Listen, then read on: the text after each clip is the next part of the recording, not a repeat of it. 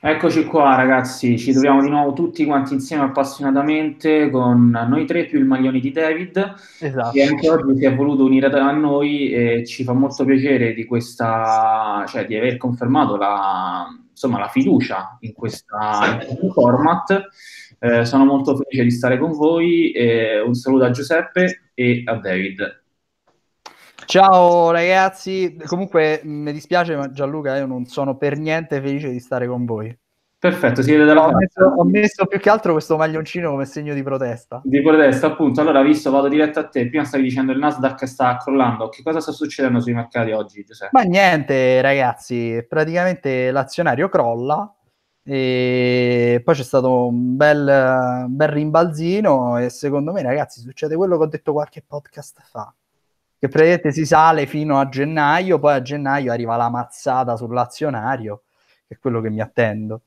Quindi mo, mo scusate il romanaccio, no, però a parte gli scherzi, eh, no, i mercati all'azionario sta scendendo in modo anche abbastanza pesante, poi c'è l'oro che eh, si sta riprendendo piano piano, quindi insomma a livello intermarket si comprano beni rifugio mm-hmm. mentre poi si vende rischio.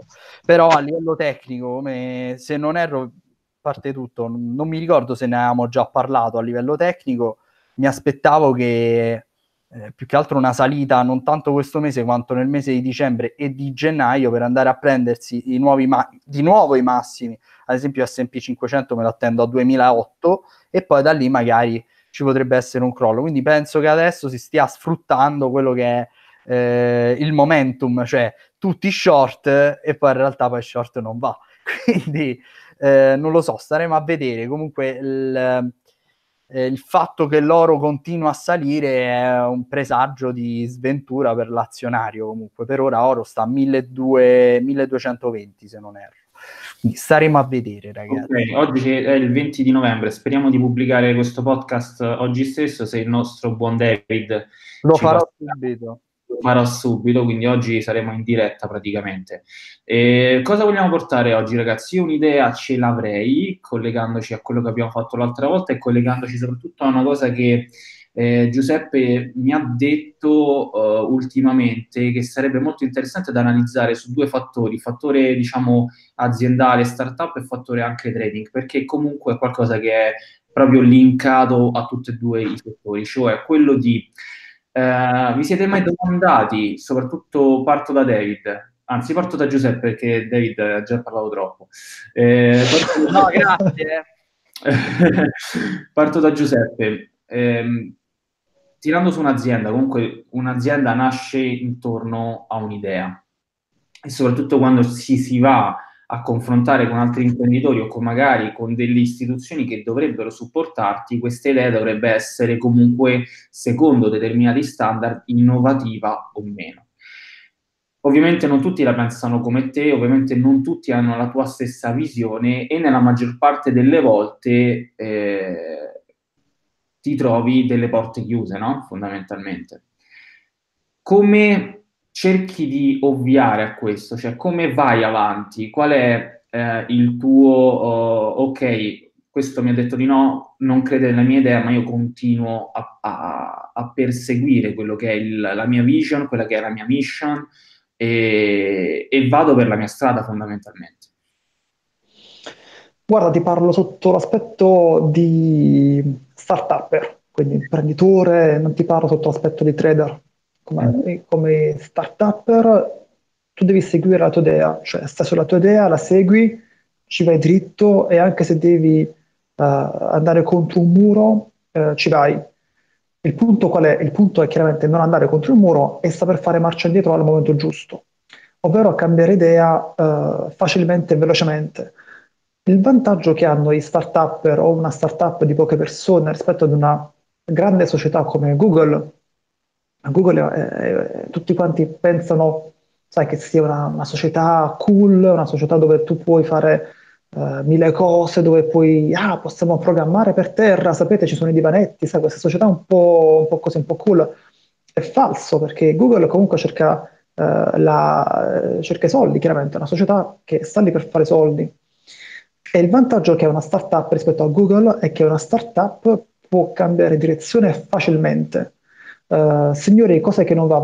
Questo non va, perfetto, consumiamo troppa acqua, sai, quelli fatti un po' strani, consumiamo troppa carta igienica nei bagni, troppo sapone, ma perfetto, allora mettiamo in pratica delle cose che saranno valide da adesso, da questo minuto qui, uh, mentre che in Google, per esempio, che comunque è una startup cool, eccetera, lo stesso problema ci mettono settimane per risolverlo. Cosa faccio quando una, uh, una persona non crede che sia innovativa? Mm, vado per la mia strada. Non cambio idea, cambio idea sulle scelte, ma sulla direzione, la direzione è quella. Io so che voglio portare avanti questo progetto e lo porterò avanti. Uh, personalmente non cambio idea, vado, vado sempre dritto, vado dritto al sodo e mantengo la mia idea, sai, uh, conservo il mio, il mio, pezzo di carne come, come leoni, sai, ti mantieni la tua idea e vai avanti. Ok, ok, perfetto. Invece David, portandolo al trading, no? eh, diciamo che a differenza di Giuseppe, che le istituzioni potrebbero essere delle banche, la persona o l'entità che eh, ti dice di no è il mercato, no? E Diciamo che per te avviene molto più spesso perché è ovvio che tu vai a chiedere al mercato se eh, più o meno, scusate il mio cellulare, se più o meno uh, tu, la tua idea è interessante gio- giornalmente e più volte giornalmente.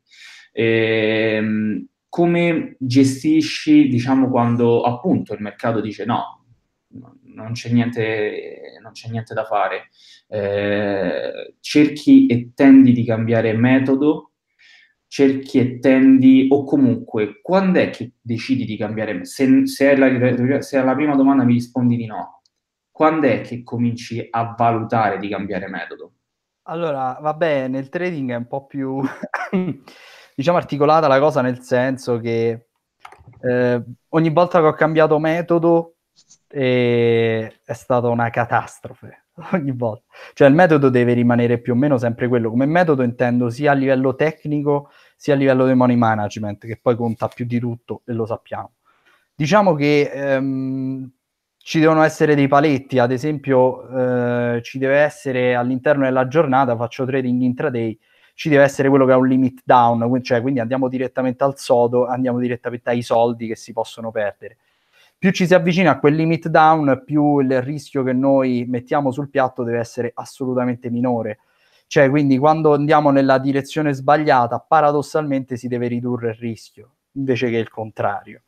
Eh, quindi sul trading è un po' difficile questo paragone, dico la verità. Eh, però, insomma, cioè, eh, la startup e il trading sono simili per certi versi, ma su altri appunto versanti sono completamente diversi, hanno proprio un... Uh, cioè il trading è troppo diretto come lavoro, mentre la startup uh, implica comunque molti altri fra- fattori che sono esterni a te stesso. Il trading ha a che fare con te stesso, quindi eh, diciamo che non è proprio facile fare un paragone del genere.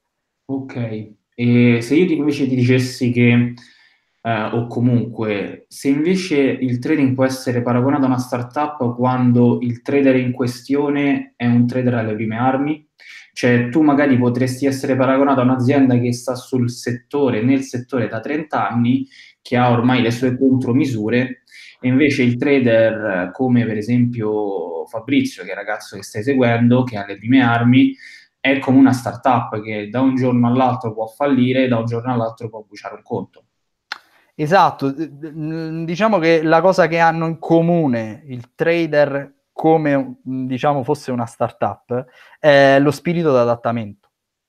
Cioè eh, bisogna adattarsi alla situazione, mantenere, come diceva Giuseppe prima, una linea ben precisa, però bisogna avere, eh, diciamo, quell'elasticità che giustamente all'inizio si deve sviluppare eh, ad esempio un trader professionista ha un'elasticità sviluppata nel tempo molto elevata che gli permette magari di fare, fa, facendo l'esempio del tra- del, di un trade, magari prende lo stop, poi fa stop e reverse, cioè ha sbagliato verso, capisce di aver sbagliato verso e si mette addirittura nel verso opposto.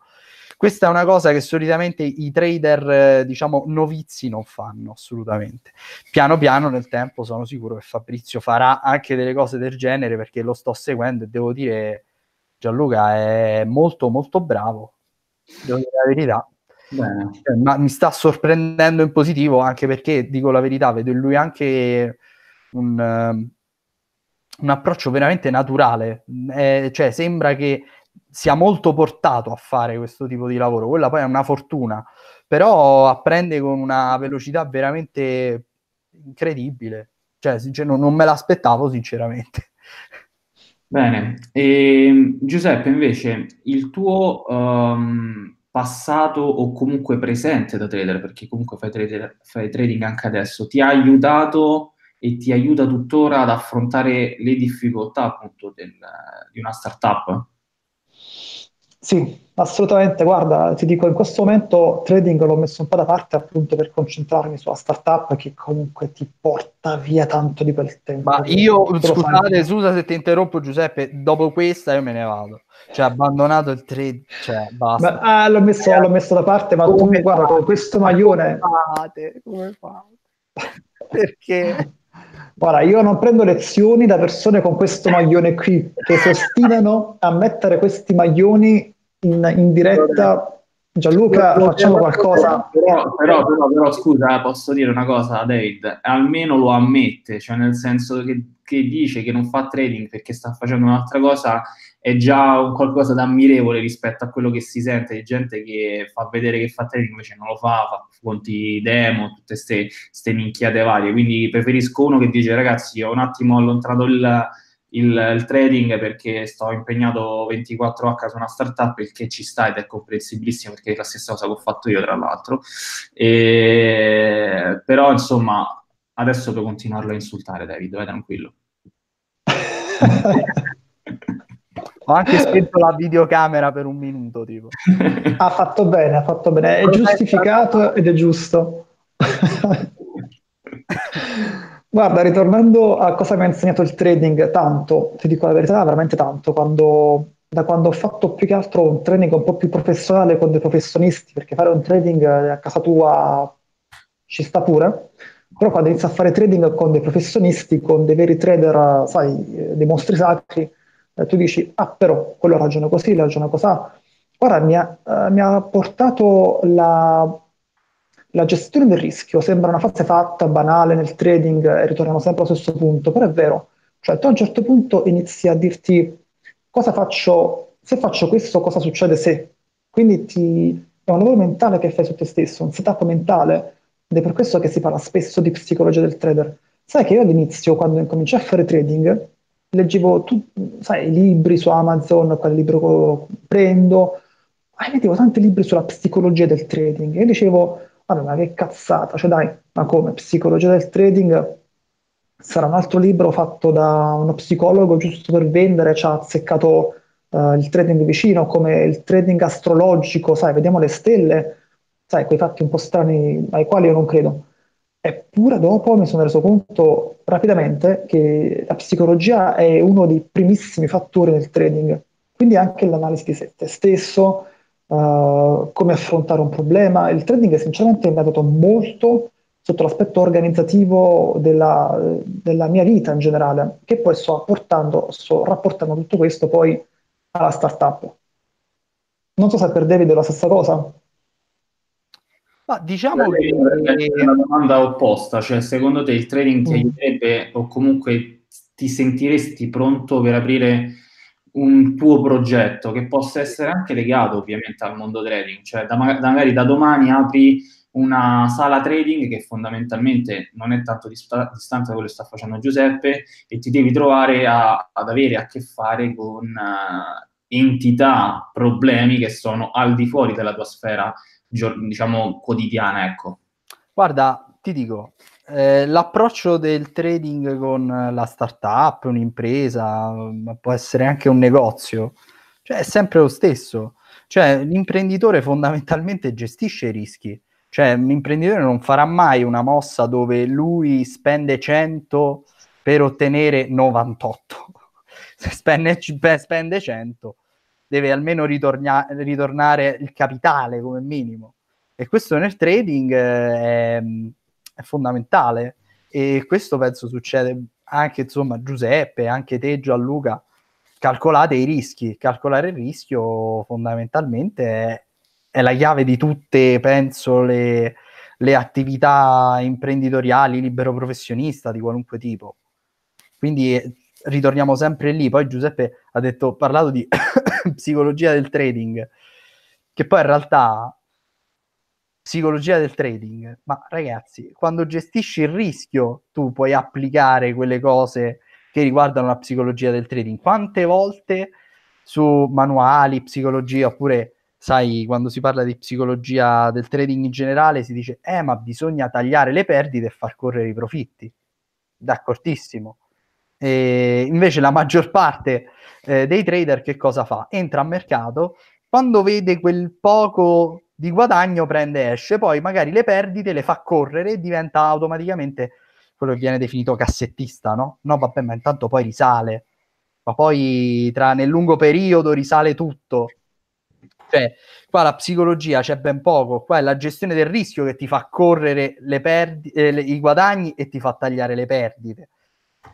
Questa era proprio una parentesi no, no. all'interno del discorso che dicevo prima. Assolutamente, prendendo il discorso di Fabrizio, per esempio, eh, proprio per parlare di psicologia, cioè quanto è importante, soprattutto quanto il fattore emotivo, eh, anche per un ragazzo che è inseguito e che sta seguendo un percorso, ogni tanto viene scollato dalla realtà quando ci si trova davanti a questi maledetti grafici e maledetta piattaforma che ti fa vedere la fluttuazione del tuo PNL, ehm, vieni totalmente alienato. C'è stato un periodo, e sicuramente tu David lo sai, nel quale Fabrizio ha avuto 7-8 uh, trade consecutivi in loss, cosa che eh, quando me l'ha detta, siccome so benissimo che lo stai seguendo, ho detto ok, però fammeli vedere questi trade, voglio capire, cioè mi devi motivare ogni trade, perché se tu fai un trade me lo devi sapere, diciamo,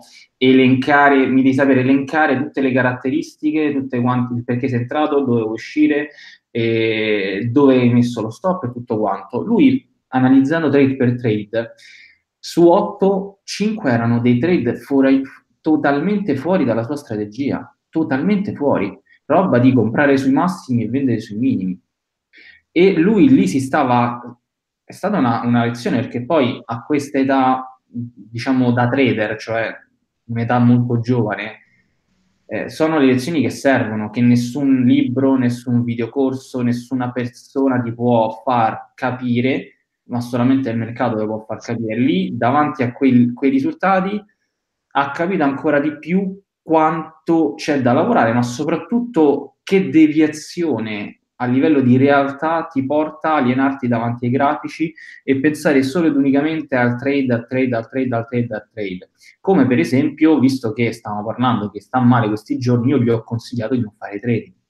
Se non ti trovi nell'ambiente giusto per farlo, non lo fare perché farlo in un ambiente che non è al 100% settato per farti stare comodo e per farti dare il massimo, se c'è una variabile che non, non ti torna, non fare trading, perché, soprattutto perché sei molto giovane e hai poca esperienza, anche un minimo dettaglio può contare. Devo essere sincero, sta, sta, lo sai benissimo, sei meglio di me, sta crescendo molto, però gli servono queste cose, come servono a tanti altri ragazzi che appunto Mm, iniziano la, iniziano la mattina alle 9 con un'idea ben chiara di quello che fare, chiudono il computer alle 6 di pomeriggio e dicono ma io oggi ma che cosa ho fatto? Cioè c'è il parti con un buon presupposto, termini la giornata e dici ma io devo fare quella cosa che mi ero pre- predisposto di fare, come adesso ho fatto analizzando, ho fatto tutt'altra cosa, cioè come se avesse tradato un'altra persona che non ero io. Quindi il fattore psicologico, per concludere, eh, è fondamentale per il semplice fatto che la strategia, quello che studi, quello che fai sul libro, per essere applicata deve essere applicata con una coscienza e una struttura psicologica che la deve supportare. Senza di quello, la qualsiasi strategia, dal mio punto di vista modestissimo, qualsiasi strategia non, ha, non può essere, non può diventare vincente, non può diventare vincente perché potrebbe essere la migliore, però dal mio punto di vista non ha, non ha nessuna chance per poter essere vincente. Guarda, allora ti rispondo subito dicendo che queste cose che tu hai detto, no, rispetto a entrare sui massimi, sui minimi, quelle sono le legnate che si devono prendere. Al di là di quello, anzi che è stata fatta poi un'analisi di quello che è successo. Però giusto la scorsa settimana eh, spezzando una lancia a favore di Fabrizio, certo, ho visto che... Voglio, lo voglio diciamo un po' demonizzare per il semplice fatto che lui deve capire. Cioè lui l'ultima settimana l'ha fatta con...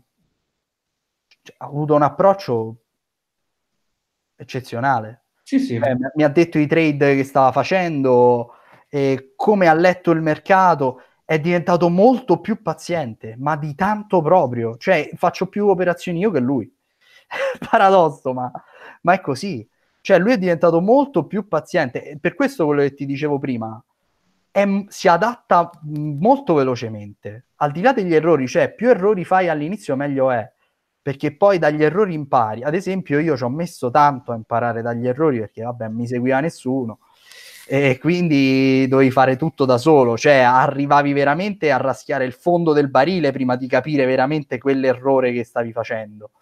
Eh, fortunatamente Fabrizio comunque lo seguo io, sta facendo dei passi, cioè il miglioramento si vede veramente da settimana in settimana, è spaventoso. Ovviamente anche lui ricade in, eh, magari in alcuni errori che è normale che faccia, ma già è entrato nell'ottica che la gestione del rischio è fondamentale, cioè lui non entra senza stop assolutamente, oppure lo stop che si va a prendere deve essere almeno una volta e mezzo, due il, ehm, insomma, il, ehm, il guadagno potenziale, che poi i guadagni potenziali anche non si ricalcola più come ipotesi assurde, no. Cioè lo vedo, me lo dice proprio, in base a come, a come mi dice l'analisi che fa, è molto calcolato. Cioè, a volte i trade si ripetono. Cioè, scorsa settimana i trade mi, mi ha detto che trade voleva fare diciamo per eh, appunto per non rovinare le sue performance, non ha fatto un trade che, che, poi si è rivelato eccezionale, lo short su dollaro franco, che poi è partito alla grande e lui non l'ha fatto per paura. Qui rientriamo sempre nella psicologia, la paura di guadagnare, l'autosabotaggio. Adesso è entrato in quel loop lì magari, certo. però sono convinto che, guarda, massimo una settimana e mezzo, due, si è tolto pure quello. Eh. Sì, sì, sì. È, è un sveglio proprio. Bravissimo, l'autosabotaggio. Ecco, a proposito... È lo step dopo che è peggiore di quando tu magari fai trade e perdi. Sì, eh, cioè, quando tu hai un trade in mente. Eh, ok, in... adesso lo faccio. Ti caghi in mano, non lo fai e poi va nella direzione tua. volevo aggiungere, perdona Gianluca, volevo aggiungere una cosa sulla, sul trading e sulla startup. Uh, tu dicevi che, uh, e sono d'accordo con te, uh, sul fatto che nel trading eh, si calcola tutto e quindi tu entri appunto come uno sniper, tu entri e tu esci. Secondo me in una startup, anche se sai che, quel, che quell'azione ti porta a 98, come diceva David, eh, però tu ci metti 100, a volte la fai quando sei in una startup, perché hai le tue buone ragioni per farla, che può essere anche per un fatto di immagine, per esempio tu fai una cosa, un'azione che magari non ti apporta molto, che non vai neanche flat, eh, però la fai perché ti può portare rete, ti può portare contatti, ti può portare immagine, ti può portare altre cose. Cosa che non faresti nel trading. Nel trading tutto questo non esiste. Nel trading esiste un acquisto, una vendita eh, e il mercato, punto. Nel trading è molto più selettivo, tu fai certe cose appunto perché c'è una ragione ben specifica e non esci dal seminato. Secondo me nella, nell'entreprise, scusa, nel francesismo, nella, nell'impresa si fanno queste cose, esce anche un po' dal seminato. Mi sta succedendo. Mi dispiace Giuseppe. Mi dispiace perché ha abbandonato il trading, eh, so. vedi? Beh, io so, per prendere 98, queste cose non sono ammesse nel trading. Scusa Warren, perdonami, io No, ma Warren mi sta a spiccia a casa. Quindi... Della... No, però vabbè, comunque Questo Diceva Gianluca una cosa sul sabotaggio, no? Sì, Gianluca ti dice... concludere così almeno non facciamo chiudiamo il podcast in maniera diciamo abbastanza elegante visto che ogni tanto scendiamo troppo nel trash con il maglioncino di David. il Raid. Ehm, Giuseppe, autosabotaggio pensare di, auto- di autosabotaggio in una startup secondo me potrebbe essere veramente un argomento interessante perché nel trading l'autosabotaggio significa non entrare secondo quello che è la tua strategia perché hai paura, perché eh, c'è chi ti ha parlato poco prima e ti ha influenzato. Allo stesso modo, eh, un'idea di una startup potrebbe essere sabotata, secondo me, eh, dai tanti, eh, diciamo, dai tanti no che uno potrebbe ricevere quando poi alla fine tu avuto, avresti avuto sempre ragione e gli altri hanno avuto sempre torto, però tu magari desisti perché appunto eh, ti sei sentito, diciamo, messo in disparte, non compreso e non hai avuto, diciamo, gli attributi per continuare ad andare avanti. Sì, sono d'accordo con te e aggiungere anche che un sabotaggio è sentire gli altri, stare a sentire gli altri. Eh, tante persone ti daranno 580.000 consigli oppure pareri che tu prendi, che tu dici ok, d'accordo, prendo, eh, e però starli a sentire. Cioè, un consiglio di una persona, eh, magari uno si lascia anche un po' influenzare, dice magari ha ragione questa persona, eh, però se inizia a sentirne 150, poi alla fine cambi totalmente idea, oppure quella cosa non la fai. Invece tu quella cosa, se vuoi farla, la fai. E questo è anche un sabotaggio, cioè saper filtrare il consiglio e tu la tua vita, quello che tu vuoi fare. È un po' come il trading che tu hai una tua idea specifica su certi trade che vuoi fare, però ci sono persone intorno che ti dicono no, ma non fare questo, sì, ma fai quest'altro, eh, no, ma stai sbagliando. E per sentire gli altri tu, tu cadi, eh, tu cadi e non ti rialzi più. Ok. Bene, bene, bene, bene, bene. Diciamo che oggi abbiamo parlato di diverse cose, non voglio aggiungere troppa carne. Gianluca, Gianluca, una cosa. Dimmi. Giuseppe, adesso parlo con Giuseppe, adesso ti parliamo. La prossima volta ti massacriamo di domande. Non te ne abbiamo fatta neanche una. A me? Ah, voglio. La prossima volta il Comunque podcast parlo, eh. Gianluca. Me le faccio da solo e mi do la risposta. eh, quindi Alla, Marz- alla Marzullo, sì. mi autoanalizzo, quindi Ma no. è Gianluca che sta affondando la startup è la startup che sta affondando Gianluca? Ma io non sono così egocentrico, come avete un po' capito. Preferisco far condividere agli altri. Ah, organizzatore.